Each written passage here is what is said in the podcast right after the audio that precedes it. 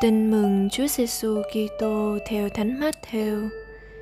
Khi ấy, Chúa Giêsu phán cùng các môn đệ dụ ngôn này: Nước trời giống như mười trinh nữ cầm đèn đi đón chàng rể. Trong số đó, có năm cô khờ dại và năm cô khôn ngoan. Năm cô khờ dại mang đèn mà không đem dầu, còn những cô khôn ngoan đã mang đèn lại đem dầu đầy bình vì chàng rể đến chậm, nên các cô đều thiếp đi và ngủ cả. Nửa đêm có tiếng hô to. Kia chàng rể đến, hãy ra đón người. Bấy giờ, các trinh nữ đều trỗi dậy, sửa soạn đèn của mình. Những cô khờ dại nói với các cô khôn ngoan rằng, các chị cho chúng em chút dầu, vì đèn của chúng em đã tất cả các cô khôn ngoan đáp lại rằng, em không đủ cho chúng em và các chị. Các chị ra hàng mà mua thì hơn. Song khi họ đang đi mua thì chàng rể đến. Những trinh nữ đã sẵn sàng thì theo chàng rể cùng vào tiệc cưới và cửa đóng lại. Sau cùng các trinh nữ kia cũng đến và nói, thưa ngài, xin mở cửa cho chúng tôi. Nhưng người đáp lại ta bảo thật các ngươi, ta không biết các ngươi. Vậy hãy tỉnh thức, vì các con không biết ngày nào, giờ nào. Suy niệm.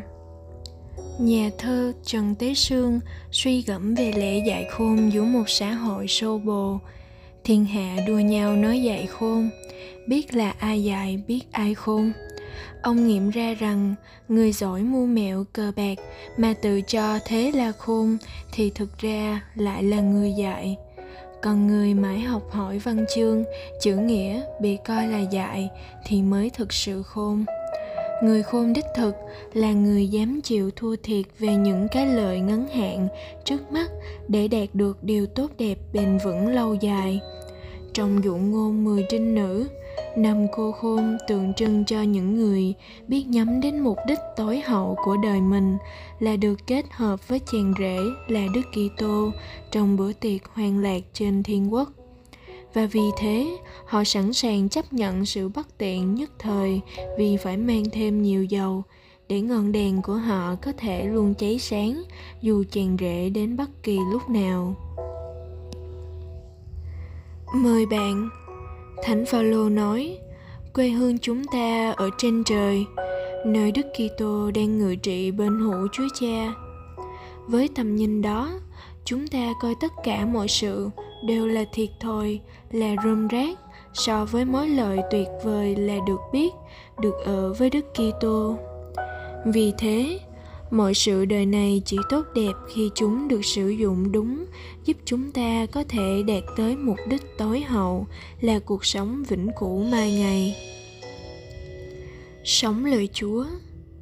Trước khi làm việc gì, bạn dừng lại một giây để xét xem việc bạn sắp làm có giúp bạn đạt tới hạnh phúc đời đời không.